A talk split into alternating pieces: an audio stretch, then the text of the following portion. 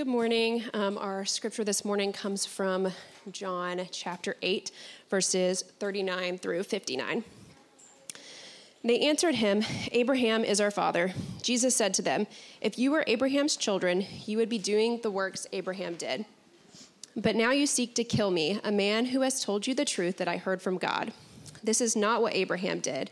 You are doing the works your father did. They said to him, we were not born of sexual immorality. We have one Father, even God. Jesus said to them, If God were your Father, you would love me, for I came from God, and I am here. I came not of my own accord, but He sent me. Why do you not understand what I say? It is because you cannot bear to hear my word. You are of your father, the devil, and your will is to do your father's desires. He was a murderer from the beginning and does not stand in the truth, because there is no truth in him. When he lies, he speaks out of his own character, for he is a liar and the father of lies. But because I tell the truth, you do not believe me. Which one of you which one of you convicts me of sin? If I tell the truth, why do you not believe me? Whoever is of God hears the words of God. The reason why you do not hear them is that you are not of God. The Jews answered him, Are we not right in saying that you are a Samaritan and have a demon? Jesus answered, I do not have a demon, but I honor my Father, and you dishonor me. Yet I do not seek my own glory. There is one who seeks it, and he is the judge. Truly, truly, I say to you, if anyone keeps my word, he will never see death. The demon said to him, or the Jews said to him, Now we know that you have a demon. Abraham died, as did the prophets, yet you say, If anyone keeps my word, he will never taste death. Are you greater than our father Abraham, who died, and the prophets died? Who do you make yourself out to be? Jesus answered, If I glorify myself, my glory is nothing. It is my Father who glorifies me, of whom you say he is our God but you have not known him. I know him. If I were to say that I do not know him, I would be a liar like you. But I do know him, and I keep his word. Your father Abraham rejoiced that he would see my day. He saw it and was glad. So the Jews said to him, You are not yet fifty years old, and have, and have you seen Abraham? Jesus said to them, Truly, truly, I say to you, before Abraham was, I am. So they picked up stones to throw at him, but Jesus hid himself and went out of the temple. This is the word of our God. Good morning, Pillar family. And Happy New Year. It's my, uh, it's my pleasure to um, welcome you this morning and to be able to uh, share God's Word together as we uh, continue our look at John chapter 8 that was, that was uh, read for us uh, this morning. Uh, just real quick, by way of introduction, um, my name is Jason Rochester one of the, the elders here at uh, Pillar Okinawa. And I, I, failed to do this in the first service, so let me just uh, say quickly, because um, it'll come into play a little bit later. But uh, I'm a reservist. Uh, got a fellow reservist there. So, uh, John, he's also a reservist. Uh, reservist in the Navy, so I'm here on a, a three year recall uh, here in Okinawa and with my family. So, we're very glad to be here and be part of um, Pillar Church and to, to share in life together here. So, uh, we, um, we just uh, recently wrapped up our Advent series, of course, and uh, we're now back in our study of uh, the Gospel of John. And hopefully, you know by now, uh, the series theme is Jesus is life. Exactly. And we see that throughout John's Gospel, that's made clear by his teaching and by his miracles or, or the signs uh, that, that John calls them. And, and we'll see that today as we open our text. So uh, let's pray, and then um, we'll jump right in. Heavenly Father, we praise you for this day that you've given to us, uh, the start of a new day, the start of a new week, the start of a new month, the start of a new year.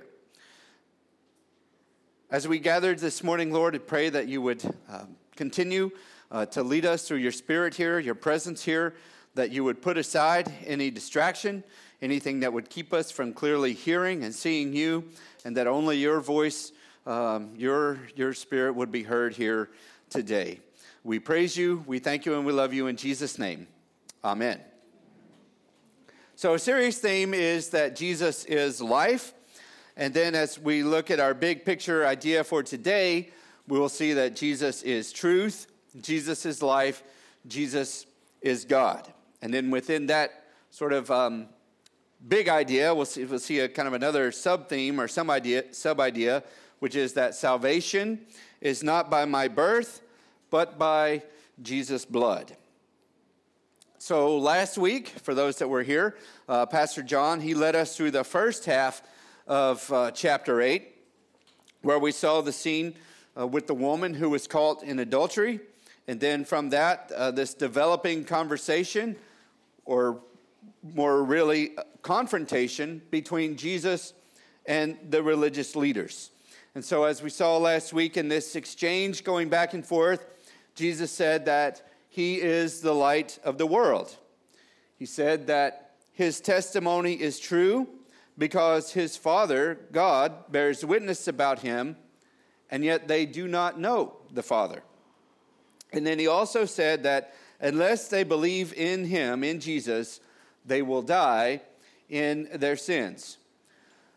So I would encourage you uh, later today or uh, this week, if you have time, to, to just go back and, and review that, to listen to that. Uh, it's on the Pillar website to, to go back and listen to that uh, because it's a, a great um, lead in for as we move into 2022 and, and how, how to live beautifully, how not to die, for those of you that were here and remember that. Uh, but also because, of course, um, it bears into our continuing conversation today in chapter 8. Now, to be honest, we could spend weeks on end just studying John chapter 8 and never fully unpack and never fully understand and never fully get to all of the message and all of the word that God has for us in, uh, in this particular chapter. We don't have time for that today, so we're going to press on. And, and as I've said before, uh, those of you that were here a few months ago when I had the opportunity to share, I'll try to be brief since I'm already short. So, so some of you, some of you are awake and got that. All right. Um, yeah. Uh, so continuing this, um, again, the big idea for today is that Jesus is truth, Jesus is life, Jesus is God. So we had read for us uh, these verses, verses 39 to 47, show us clearly that Jesus indeed is truth, and that those who are of God, they hear Jesus, they accept him, and they believe him. Now, in the preceding verses, Jesus uh, told the people that they would know the truth and that the truth would set them free. Now, their response here, the, the response that, that they give to Jesus is that they were offspring of Abraham and had never been enslaved to anyone. So verses 34 to 37 are, are referencing freedom from sin. Now, Jesus, he acknowledged, yes, you are offspring of Abraham, but you do the work of your father in trying to kill me. Uh, verse 39. So here's where it really starts. Well, this whole conversation has been interesting, but here's where it starts to really kind of pick up some steam. Because he now is saying that they are not Abraham's children. Now, this might seem like a, just a mere matter of semantics, but that's because, as, as we'll see, the devil is a liar. Those who are the true children of Abraham do the works that Abraham did, namely, that they believe God. So Jesus is telling them by trying to kill me, you are showing that you are, in fact, not children of Abraham, but you have a different father because you do not believe that Jesus is truth and that his word is true. So let's turn to Romans chapter 9. Romans chapter 9 kind of helps clearly demonstrate this for us in terms of offspring versus children. Romans chapter 9, beginning in verse 6. And uh, I think we have it on the screen for you there. Romans chapter 9. But it is not as though the word of God has failed. For not all who are descended from Israel belong to Israel, and not all are children of Abraham because they are his offspring. But through Isaac shall your offspring be named. This means that it is not the children of the flesh who are the children of God, but the children of the promise are counted as offspring. For this is what the promise said About this time next year, I will return, and Sarah will have a son. And not only so, but also when Rebekah had conceived children by one man, our forefather Isaac, though they were not yet born and had done nothing, either good or bad, in order that God's purpose of election might continue, not because of works, but because of him who calls, she was told, The older will serve the younger. So, Paul here, uh, writing to uh, the church at Rome, addresses this very issue that Jesus here is speaking to these religious leaders about. That they're, he's, he's calling out their reliance solely on their ethnicity as the basis for their relationship with God. So they're relying on uh, their, their ethnicity. In our, in our context, it might be that, that people rely sort of on this cultural Christianity as the basis for relationship with God rather than believing, knowing, and understanding that it is only through Jesus that we have relationship with God. So, as you might imagine, they didn't like this. So they call out Jesus' birth, indicating, uh, you, you, know, of course, we, we know um, that Jesus was born of a virgin, uh, but so they're, they're calling out Jesus' own birth uh, because there, there was speculation in, in his day about um, his birth, his birth. And, and so they, the, the, the leaders, are making the claim that God is their father. Now, this would almost be comical if it wasn't so tragic. They are speaking to the one, Jesus, whose father, in fact, is God, claiming that God was their father and not his. Jesus tells them plainly, You don't know what you're talking about. That's, that's my 21st century interpretation of that. You, you don't know what you're talking about. If God were your father, then you would love me, you would believe in me, because I have come from God, from Him, from the Father, and speak His truth. He says, they, they cannot, you cannot understand, receive, or believe because your father is the devil, who is has been and will be a liar from the beginning. Whenever he speaks, he lies because that is his character and his nature. It's what he did way back in the Garden of Eden, what he was doing in their day, and what he continues to do today because there is no truth in him. What a statement! What a statement. Can you imagine being told that your father is the devil? Yet this is exactly what Jesus says. Only those who believe that Jesus is Messiah, who trusted Jesus, are the children of God, regardless of ethnicity, regardless of your lineage of faith, or any other human construct that we might try to create uh, to make us believe that we are children of God. And this harkens back to what Jesus said that we saw last week in verse 24 that unless you believe that I am He, you will die in your sins. So, in essence, Jesus is, is basically, he's drawing a line in the sand. And he says, people are either children of God by faith in Him alone, or they're children of the devil. If that statement bothers you, it's because the devil is a liar. And here is where the lies of the devil began to perhaps creep into our American and sort of Western cultural Christianity, and maybe even for some of you, even into our own understanding of Christianity. For example, you've probably heard the phrase or something along this line that we're all God's children. We're all God's children.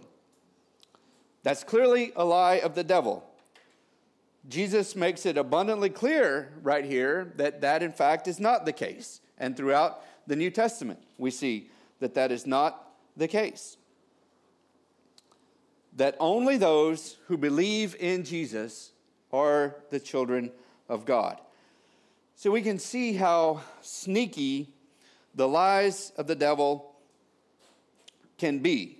Because the truth is, yes, all people are created by God. Absolutely.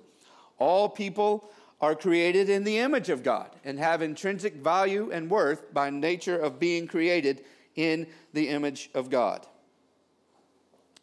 All people are loved by God, and all people are freely offered salvation from God in Christ Jesus by faith. But not all people believe in Jesus, and not all people freely accept the salvation that he offers. And it is only those who believe in him who are the children of God, which stands in stark contrast to this idea of we're all children of God. In their day, they were offering an ancient argument. Perhaps in our day, we might offer a more modern one. But in either case, they're wrong. The reality of both is that Jesus clearly speaks the truth, and yet they, yet I, perhaps we, have not believed the truth, but rather have believed a lie. Now, rather than be offended or deceived, we should instead seek to know what the truth is, which, of course, is found in who Jesus is and what he says. We can't spend all our time here today, uh, as much as I would like to. Uh, we, we can't spend all our time here today, but this has been the working of the devil from the very beginning, as we see in Genesis chapter 3. So in Genesis chapter 3, verse 1, it says, He, the, the serpent, the, the devil, said to the woman, Did God actually say? So the, the devil has been a liar, he's been a deceiver, and he's been a murderer from the beginning.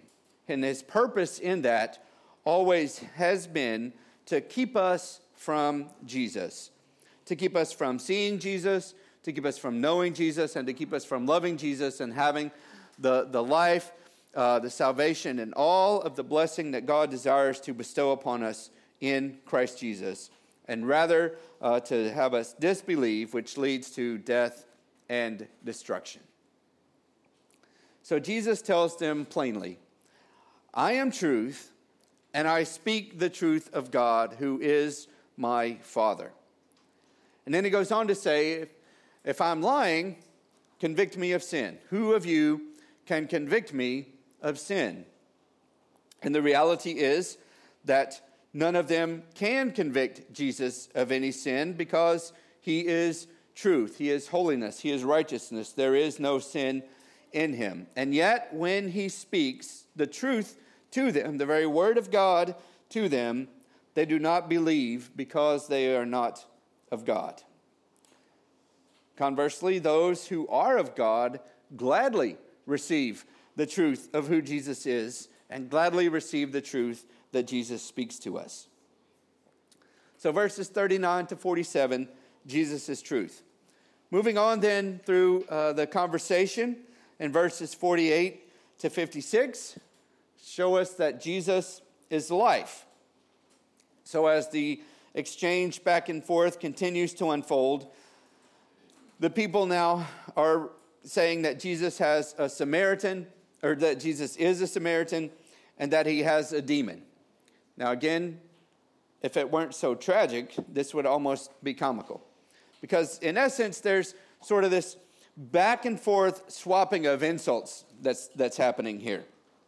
Because in that day, perhaps the greatest insult was to be called a Samaritan, because at that time, the Samaritans were despised by both Jews and Gentiles for being half breeds, and because they had kind of a distorted version of the Jewish faith. They had their own, um, they had their own scripture, they had their own uh, temple and, and all these kind of things. So they, they, were, they were not only half breeds, but they had sort of this distorted version of faith. Excuse me.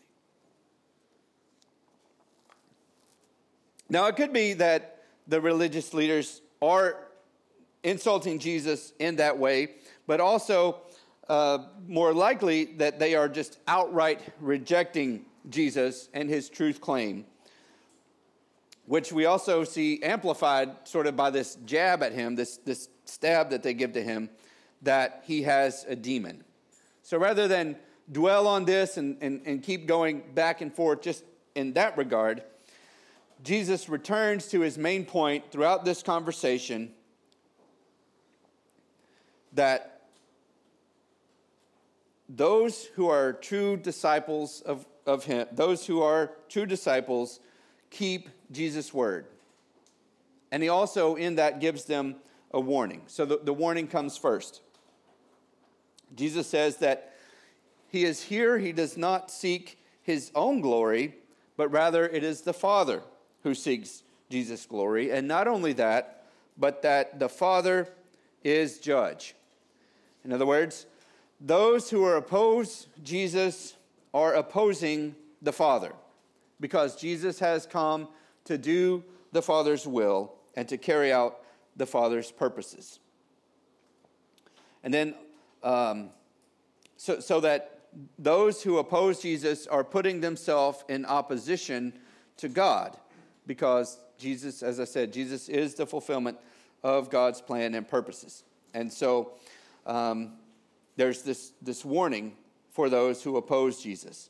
But on the other hand, Jesus' promise is that those who keep his word will never see death.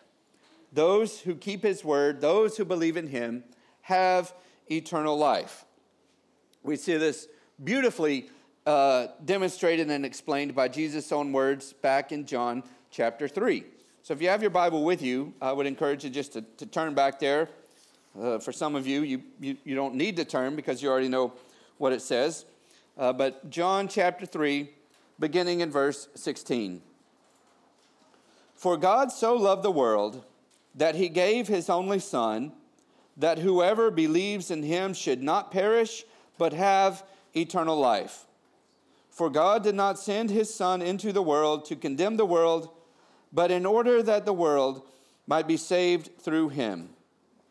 Whoever believes in him is not condemned, but whoever does not believe is condemned already, because he has not believed in the name of the only Son of God. And this is the judgment the light has come into the world, and people loved the darkness rather than the light because their works were evil. Jesus beautifully says that he that those who believe in him have eternal life and will not perish. What a great promise uh, from Jesus. What a great promise from God that as we trust in him, we have life. Because Jesus' words are life, because Jesus himself is life.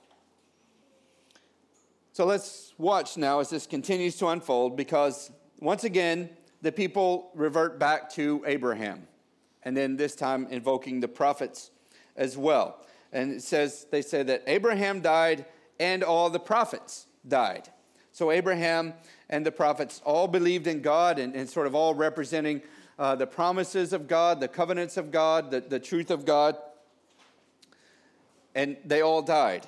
And now they're saying, but, you, but what you, Jesus, what you're telling us is that all we need to do is simply uh, believe in you, keep your word, and we'll never taste death. Now, did you, I don't know how closely you're following the text here, but did you notice what happened? They changed Jesus' words on him. That's what the devil did back in Genesis chapter 3, and that's what's happening here. They changed Jesus' word on him because uh, Jesus said, Those who uh, trust, who keep his word, will never see death. Here, they changed it to, They will never taste death. But he doesn't correct them because, in essence, uh, b- both of those are true statements that those who believe in Jesus will never see death, those who believe in Jesus will never taste death. And so uh, he doesn't correct them, and, th- and then they go on to ask Jesus if he's greater than Abraham and greater than the prophets by asking, Who do you make yourself out to be? This is different than what we looked at last week in verse 25, where they said, Who are you? In verse 25, they asked Jesus, Who are you? Now they're asking, Who do you make yourself out to be? Which is, as I said, it is a different question altogether. Because they realize what Jesus is saying. And so they're asking him directly, Who do you think you are? Who do you think you are? And so, once again, in, in, in the majesty and, and the beauty that only Jesus uh, can do, he responds again by pointing out that he's not he, there talking to them for himself and for his own glory, but rather it is because God, his Father, glorifies him. So, throughout this entire conversation in chapter 8, Jesus has been saying, I'm not here giving you my own message, but the truth, the message that I have received from the Father, God the Father, who sent me, the one who you claim to be your Father, and yet the one who, in fact, is my Father. They do not know him, Jesus says, You do not know him, but I know him. And so, in order to kind of drive this point home and to help, help them really understand, Jesus also invokes Abraham, saying that uh, Abraham rejoiced to see his day. Abraham rejoiced to see his day. He said, Abraham saw my day and was glad. Now, Abraham was able to see Jesus' day because Jesus is life. We know that already. And Jesus is life. Uh, so, so even though Abraham lived about 2,000 years before Jesus, Abraham saw Jesus' day because Jesus, and saw Jesus because Jesus is life. And Jesus is life because Jesus is God. And so verses 57 to 59, the Jews now, they're, they're essentially mocking Jesus, saying, You're not even 50 years old. How could, excuse me, how could you have seen Abraham, or much less, how could Abraham have seen you? Now, Jesus' response to this question is so important.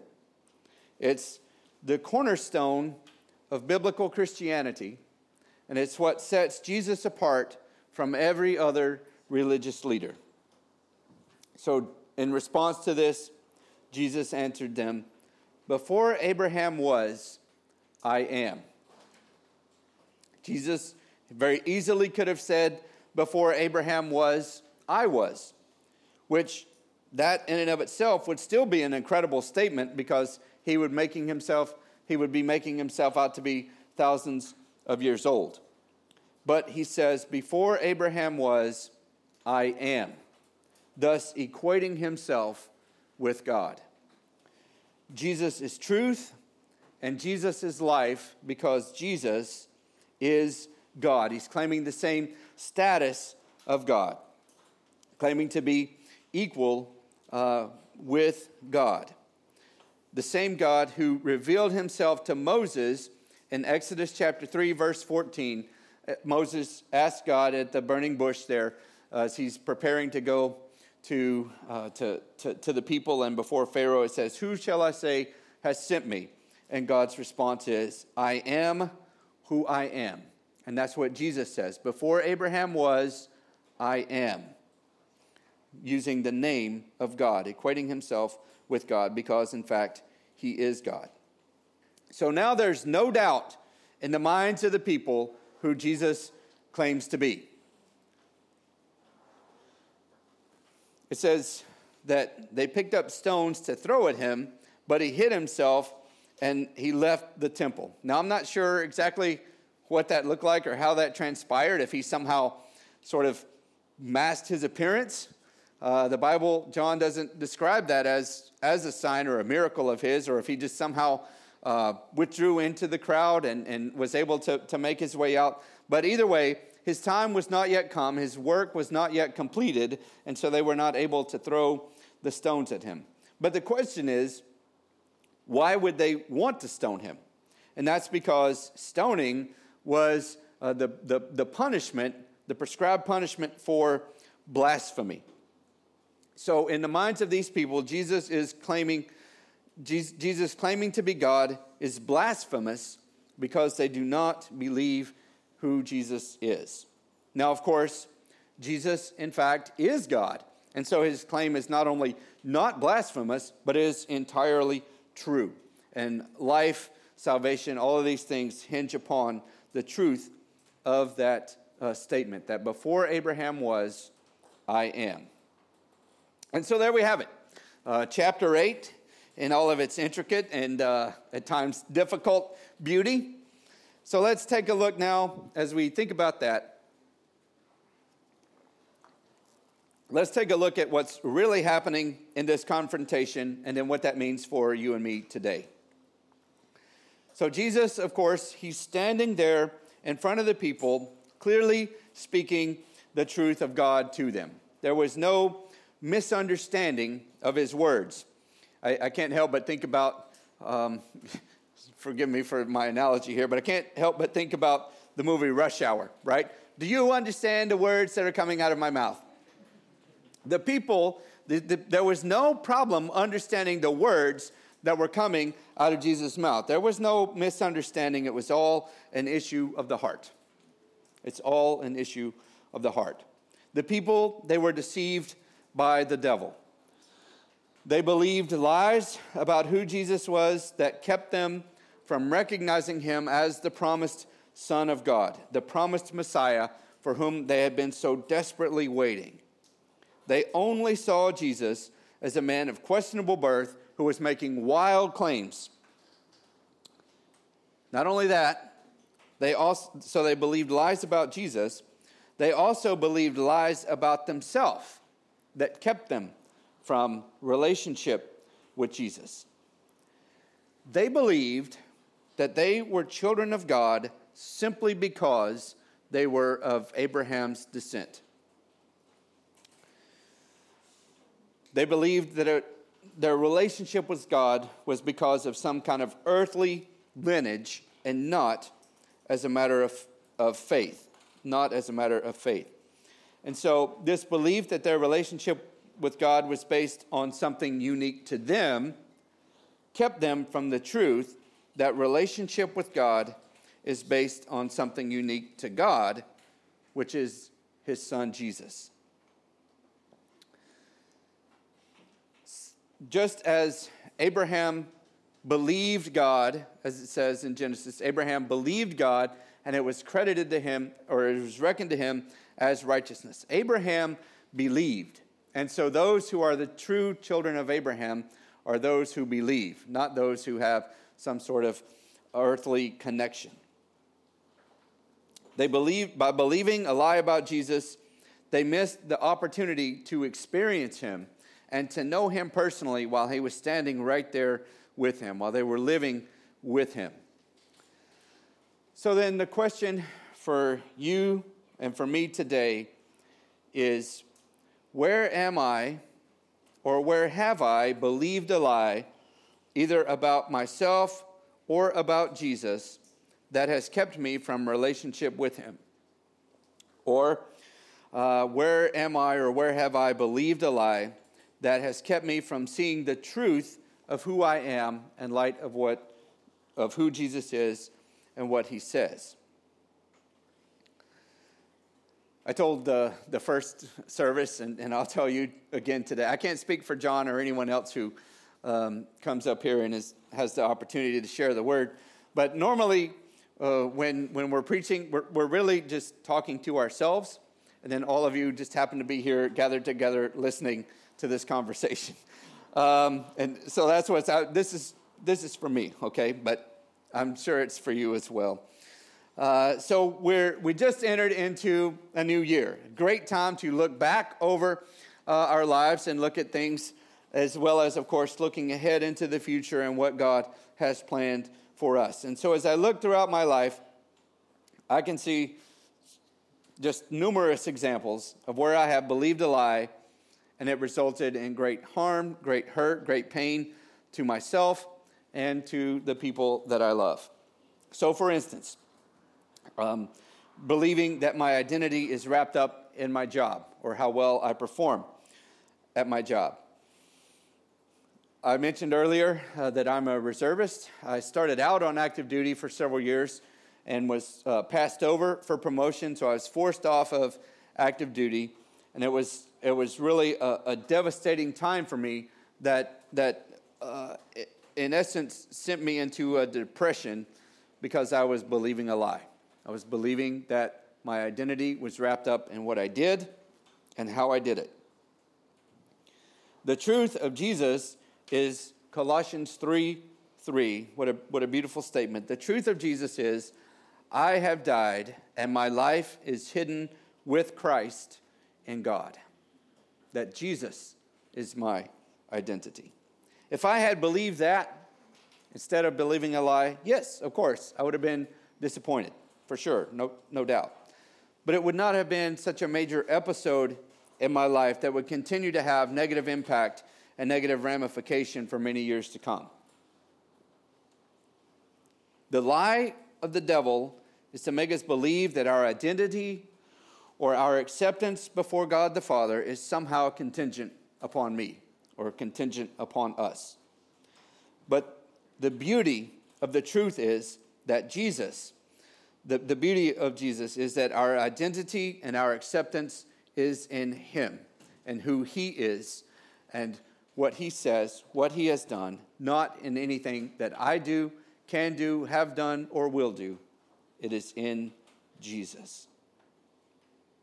That's a very liberating truth because now it frees me to make all, not, not to just go out and purposefully try to sabotage things, but, but to realize that if I make a mistake, if I do something wrong, it's not me that, it's not my identity, it's not anything that I do that establishes my relationship with God. It's the perfect life and sacrifice of Jesus. Another lie that I believed is that I can look at porn or other things on the internet because it's not physically committing adultery, whereas the truth of Jesus is that everyone who looks at a woman with lustful intent has already committed adultery with her in his heart.